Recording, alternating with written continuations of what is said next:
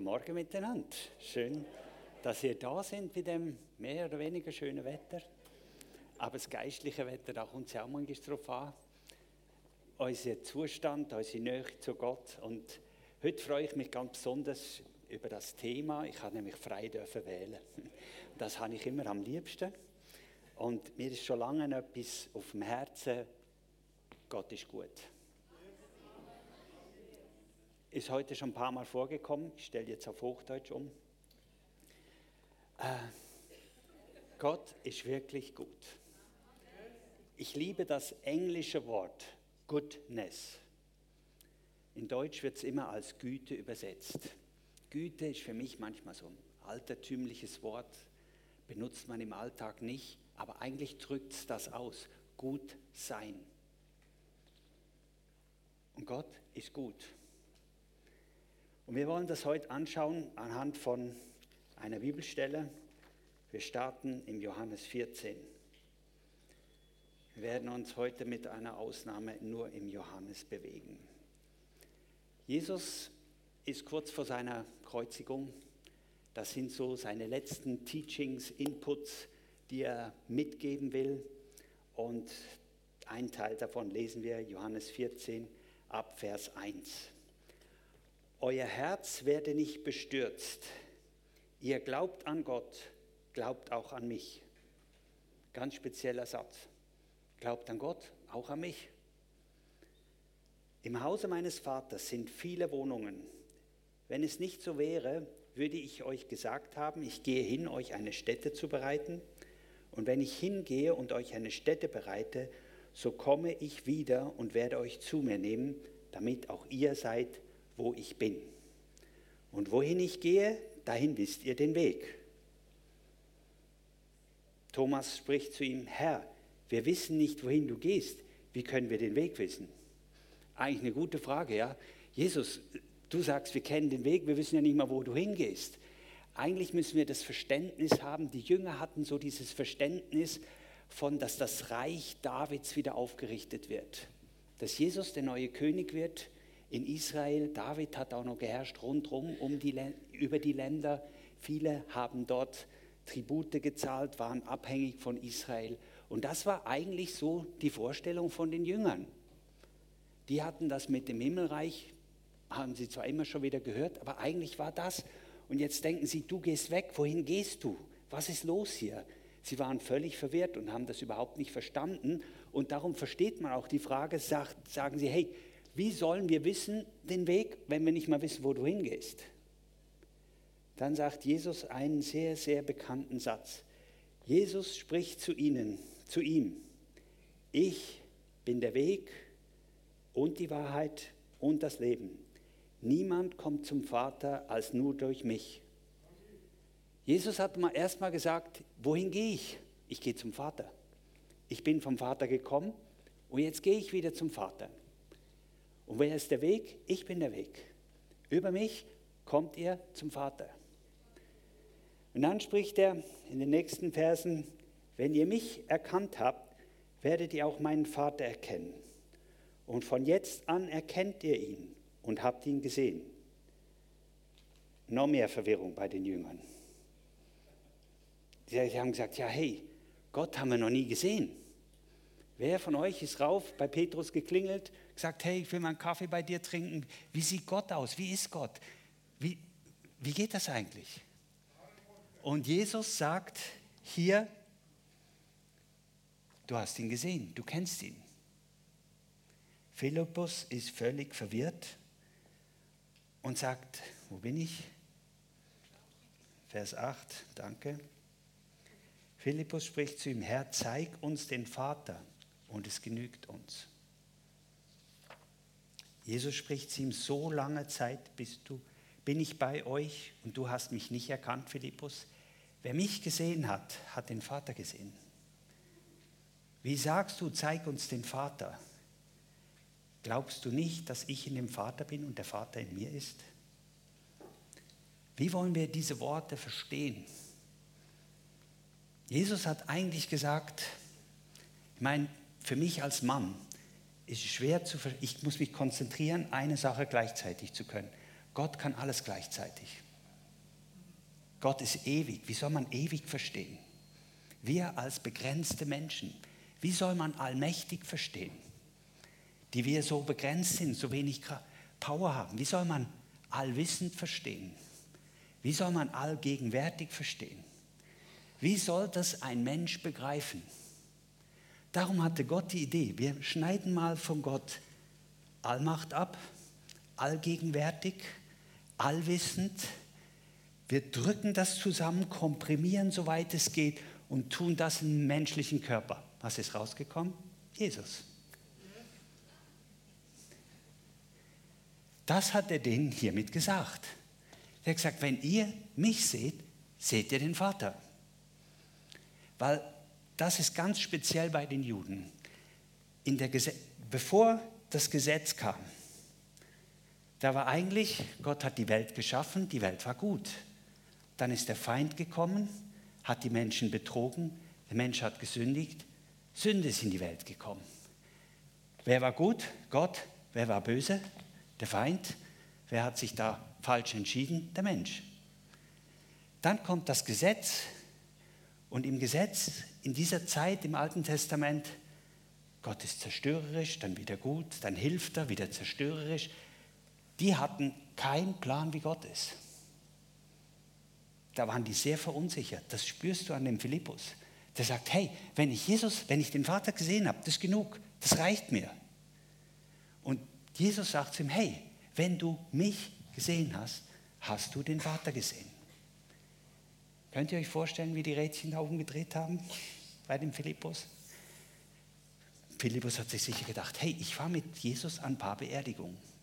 Die hat er alle gecrashed und die Leute auferweckt. Aber nirgendwo hat Jesus jemand getötet. Hat er nie gemacht. Steht nirgendwo im dicken Buch. Jesus hat vergeben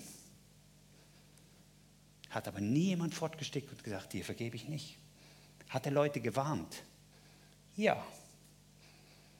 Aber er hat nie verdammt.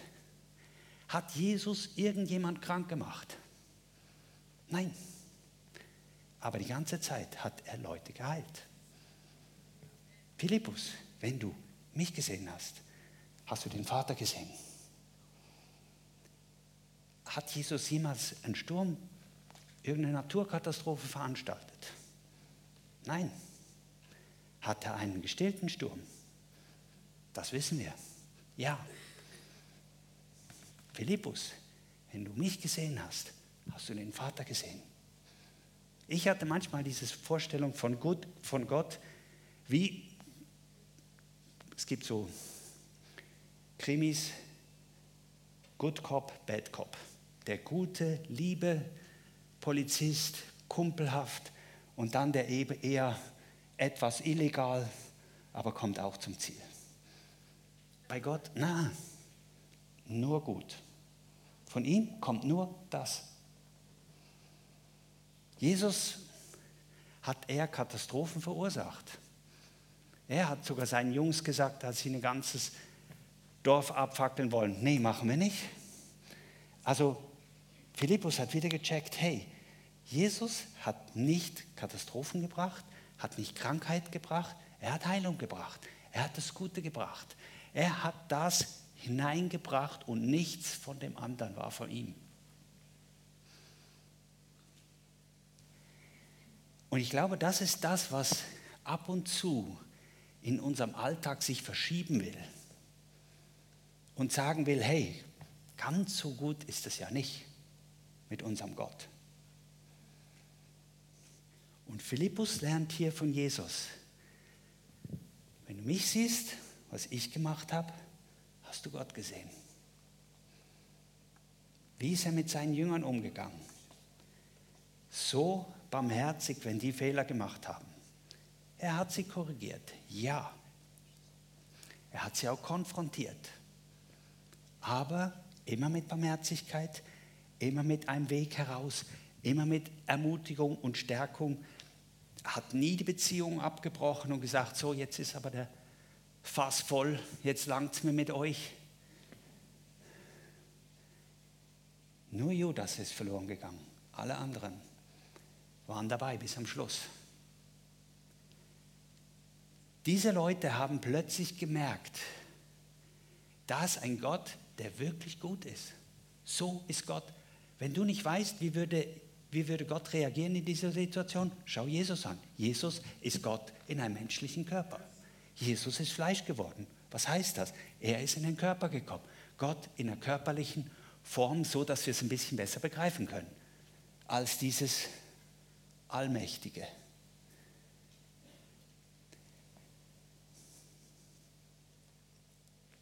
Lesen wir die restlichen Verse. Wer mich gesehen hat, hat den Vater gesehen. Wie sagst du, zeig uns den Vater? Glaubst du nicht, dass ich in dem Vater bin und der Vater in mir? Die Worte, die ich zu euch rede, rede ich nicht von mir selbst. Der Vater aber, der in mir bleibt, tut seine Werke. Sogar das, was Jesus gesagt hat, war immer das, was der Vater gesagt hat. Er hat getan, was er den Vater tun sehen hat.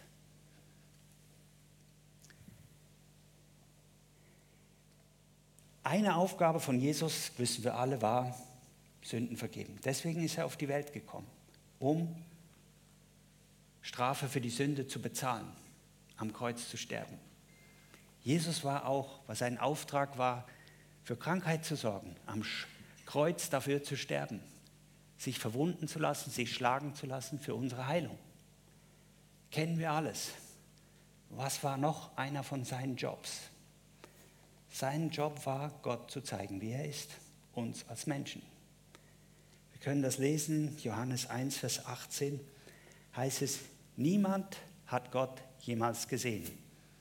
Der einzig geborene Sohn, der in des Vaters Schoß ist, der hat ihn bekannt gemacht oder erklärt. Er kannte Gott, er war Gott, er war eins mit Gott, er ist sein Sohn. Er ist hier auf die Erde gekommen, hat diese Herrlichkeit, das Übernatürliche verlassen, um uns zu zeigen, wie Gott in einem menschlichen Körper aussieht. Dass wir schwache, einfache Menschen verstehen können, wie Gott ist. Jetzt magst du dir sagen, ja, aber jetzt erklär mir mal, wie kommt all dieses Leid auf die Welt? Warum macht Gott dagegen nichts? Was ist da los? Ich möchte mit euch einen, ich werde das nicht im Detail erklären können.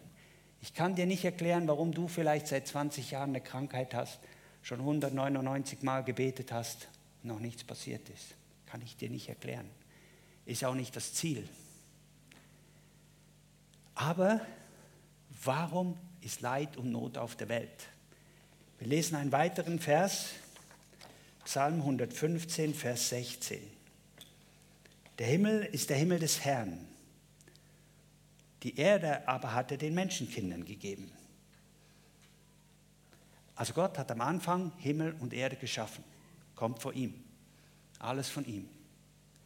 Und dann hat er die Erde genommen und sie verschenkt, den Menschen. Hat er gesagt, macht sie kaputt? Nee. Er hat gesagt, bewahren und behüten. Vermehren, untertan machen, aber bewahren und behüten. Also, Gott hat nicht mehr vollen Zugriff auf diese Erde, weil er sie weggegeben hat. Stell dir mal vor, meine Frau und ich vermieten eine Wohnung. Stell dir das mal vor. Wenn du im Grundbuch nachschaust, wer ist der Eigentümer, wem gehört es, steht Manuela Matthias Hunger. Wenn du an der Tür klingelst, machen wir nicht auf. Nicht mal ich kann klingeln, reingehen, Kühlschrank aufmachen, was zu essen nehmen. Ist nicht meine Wohnung. Ist doch meine Wohnung. Ich habe nicht mehr den vollen Zugriff. Gott hat sogar die Welt gratis gegeben. Wir verlangen hier Miete. Das ist die Steigerung. Gott hat was Gutes geschaffen, es den Menschen gegeben. Der Mensch hat sich entschieden, das nicht alleine zu handeln. Eigentlich wäre die Idee, stell dir mal vor, wir vermieten eine Sache unserem Sohn und seiner Familie. Hat der vielleicht Zugriff zu unserem Haus? Hat der einen Schlüssel? Haben wir einen von ihm? Ja, das ist eine Basis, das ist eine Beziehung. Ich glaube, das war eigentlich Gottes Idee. Schwaches Beispiel für das, was Gottes Idee war. Gott wollte in Gemeinschaft mit uns hier auf dieser Erde regieren. Wir haben diese Gemeinschaft abgelehnt. Der Mensch damals, Adam, der Feind ist hineingekommen über die Sünde. Und jetzt ist hier so eine komische Zone. Im Himmel ist Gott alleine. Hier auf der Erde sind wir. Und da sind gute Einflüsse, da sind negative Einflüsse, weil wir als Menschen hier herrschen. Ich höre oft, das ärgert mich manchmal, es macht mich auch traurig, dass immer gesagt wird, warum macht nichts Gott dagegen? Warum tut er nichts? Wenn du diesen Anfahrtsweg hörst, überleg dir mal, Gott ist der Schöpfer. Willst du dem Schöpfer erklären, wie er es zu machen hat, seinen Job? Ich finde das relativ überheblich dass wir denken, wir können wissen, wie Gott seinen Job machen sollte. Kennt ihr eine Bibelstelle, wo es heißt, dass wir einmal über Gott zu Gericht sitzen werden und er uns alle Fragen beantwortet? Ich habe es gelesen mehrfach. Steht bei mir, habe es noch nicht gefunden. Es gibt Stellen, wo es heißt, dass wir über das, was wir herauslassen, mal Rechtfertigung abgeben werden. Ich glaube, finden wir mehrfach verstehe ich, meine Frau ist letztens von einer Beerdigung zurückgekommen, guter Freund von uns, seit ich weiß nicht wie vielen Jahren Christ, mit 67 gestorben, hunderte Leute haben für ihn gefühlt gebetet, eine ganze Gemeinde gefastet. Keine Ahnung, kann ich es erklären? Überhaupt nicht. Habe ich es recht zu verstehen? Wenn du verstehen willst, landest du so ähnlich wie Salomo. Ich habe gerade den Prediger gelesen. Der wollte alles verstehen. Der ist in der Depression gelandet. Der ist gescheitert am Leben am Schluss, weil er alles verstehen wollte. Weil er verstehen wollte, warum ist das, warum ist dieses, warum ist Jesus. Solange wir das Recht nicht aufgeben zu verstehen, wir haben auch das irrige Gefühl, wenn wir es verstehen, geht es uns besser. Überhaupt nicht. Wir kriegen einen Frieden, der über Verstehen hinausgeht. Das ist Ziel, Frieden zu haben, aber nicht zu verstehen. Solange wir den Anspruch haben, ich will es verstehen, das sind manchmal wie kleine Kinder im Umzug, wenn ich es nicht verstehe, dann mache ich nicht mehr mit.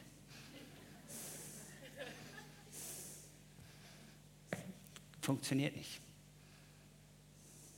Ich glaube, es liegt ein wahnsinnig großes Geheimnis.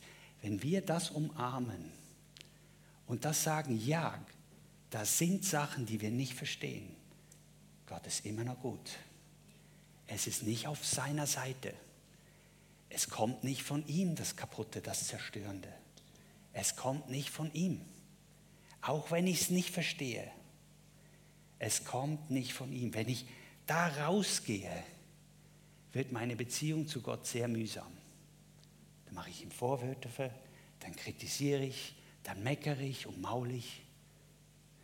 Und dieser Friede, der über die Vernunft hinausgeht, verschwindet.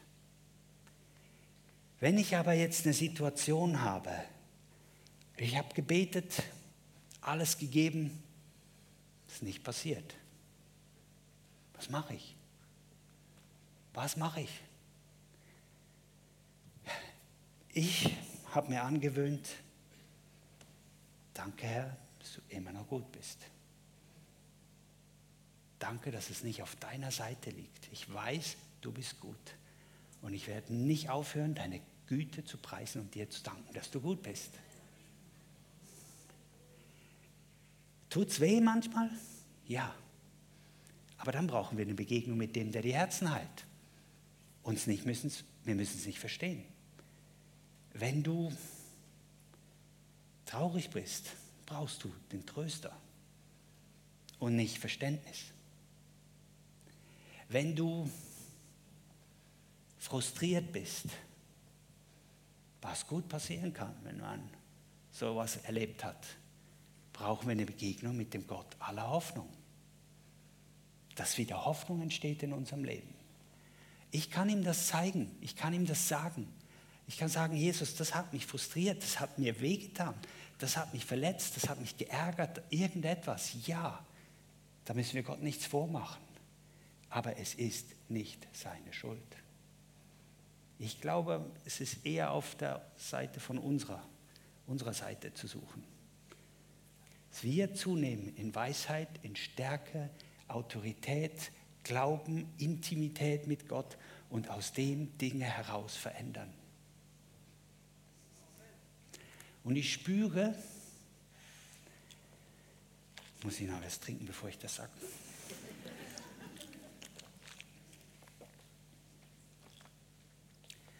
Spüre manchmal, wie sich so ein Frust breit macht. Jetzt habe ich doch alles gemacht. Ist immer noch nicht passiert. Dann habe ich das Recht, aufzuhören, dafür zu beten. Nützt ja eh nichts.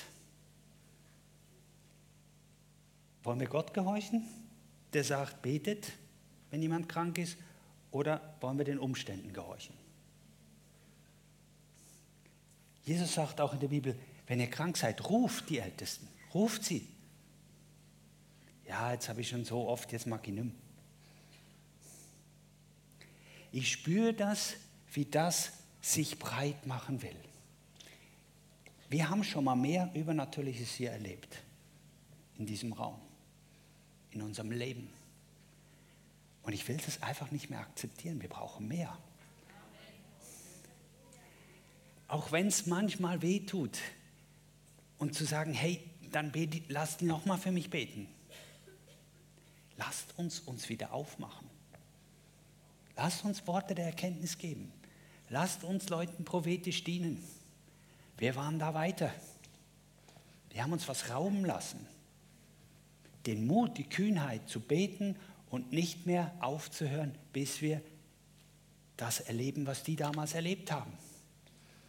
Jetzt komme ich zum letzten Vers. Nicht von dem Johannes, sondern von dem Teil, wo ich heute bringen will. Eine der erstaunlichsten Aussagen aus Jesus Mund. Vers 12. Wahrlich, wahrlich, ich sage euch, wer an mich glaubt, wird auch die Werke tun, die ich tue. Und er wird größere als diese tun, weil ich zum Vater gehe. Ich kenne viele Ausleger, die sagen, ja, das kann ja nicht sein, dass Menschen größere Wunder als Jesus vollbringen. Das sind Bekehrungen. Zur Bekehrung hat Jesus nie Werke gesagt. Jesus hat auch niemand bekehrt, das ist erst nachher passiert, weil er auferstehen musste. Er sagt hier, hey, die Werke, die ich tue, könnt ihr tun, von mir aus sogar größere. Aber es ist doch nicht fair. Jesus hat das perfekte Leben gelebt. Jesus hat sich als Opfer gegeben, ist vom Himmel runtergekommen, hat seine Göttlichkeit aufgegeben für uns und wir dürfen mehr machen als er. Gibt es Beispiele? Petrus ist nur vorbeigelaufen und sein Schatten hat Leute geheilt. Ist von Jesus nicht berichtet. Bei Paulus haben Tücher gelangt die er mal anhatte. Irgendwelche stinkende Schweißtücher hatten noch genug Power, dass Dämonen ausfuhren und Menschen geheilt wurden. Da sind sicher mal zwei, die gesagt haben, hey, da hat Jesus was gesagt, ich will das. Reinhard Bonke, der hat vor Hunderttausenden gepredigt an einem Gottesdienst. Der hat Millionen erreicht. Es ist möglich. Und Jesus gibt hier diese Aussage und sagt, wer mich glaubt, was soll er denn glauben? Dass ich in dem Vater bin und der Vater in mir ist. Wenn du mich angeschaut hast, weißt du, wie Gott ist. Kein Unterschied. Es gibt nicht zwei Götter, Jesus, der Kumpel, und Gott, der strafende Richter. Da sagst du aber, hey, warum der Teufel? Kannst nachlesen, Jesaja 14 und Ezekiel 28. Er hat ihn vollkommen geschaffen, gut geschaffen. Und dann hat er sich von Gott abgewandt und ist schlecht geworden. Wie willst du gut sein ohne die Quelle? Gott ist gut. Wenn du mit ihm verbunden bist, dann ist Güte und Gutes da. Er ist das Leben. Wie willst du Leben haben, ohne mit Gott verbunden zu sein? Wenn du aus der Verbindung mit Gott rausfällst, ist nichts anderes als Tod da. Aber nicht, dass Gott es wollte. Gottes Leben. Er hat nur Leben. Und das ist das, was Jesus hier herausfordernd am Schluss seinen Jüngern sagt. Ihr könnt mehr machen als ich. Innerhalb 40 Jahren sind diese manchmal belächelten zwölf Jungs mit all den anderen, die noch dabei waren. Der eine ist bis nach Indien gekommen, andere sind bis nach Spanien gekommen. Innerhalb von 40 Jahren haben die das ganze römische Reich, das Evangelium verkündigt mit Demonstration von Macht und Power und Wundern. Die haben das angenommen. Susanne, wir starten hier irgendwie jetzt.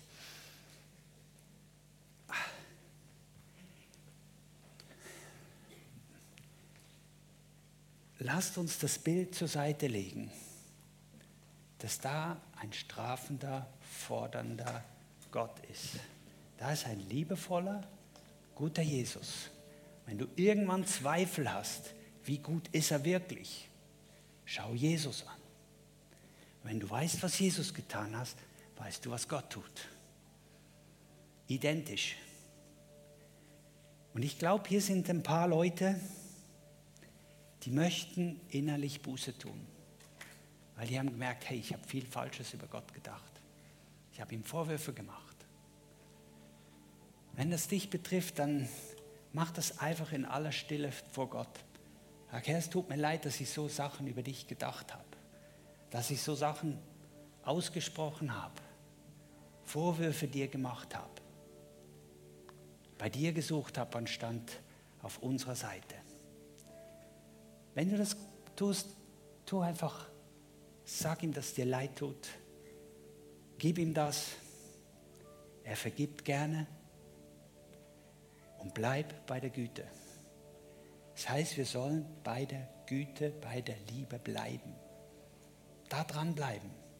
Gott ist gut. Es ist nichts anderes als Gutes bei ihm. Auch wenn ich es manchmal nicht verstehe, Gott ist gut.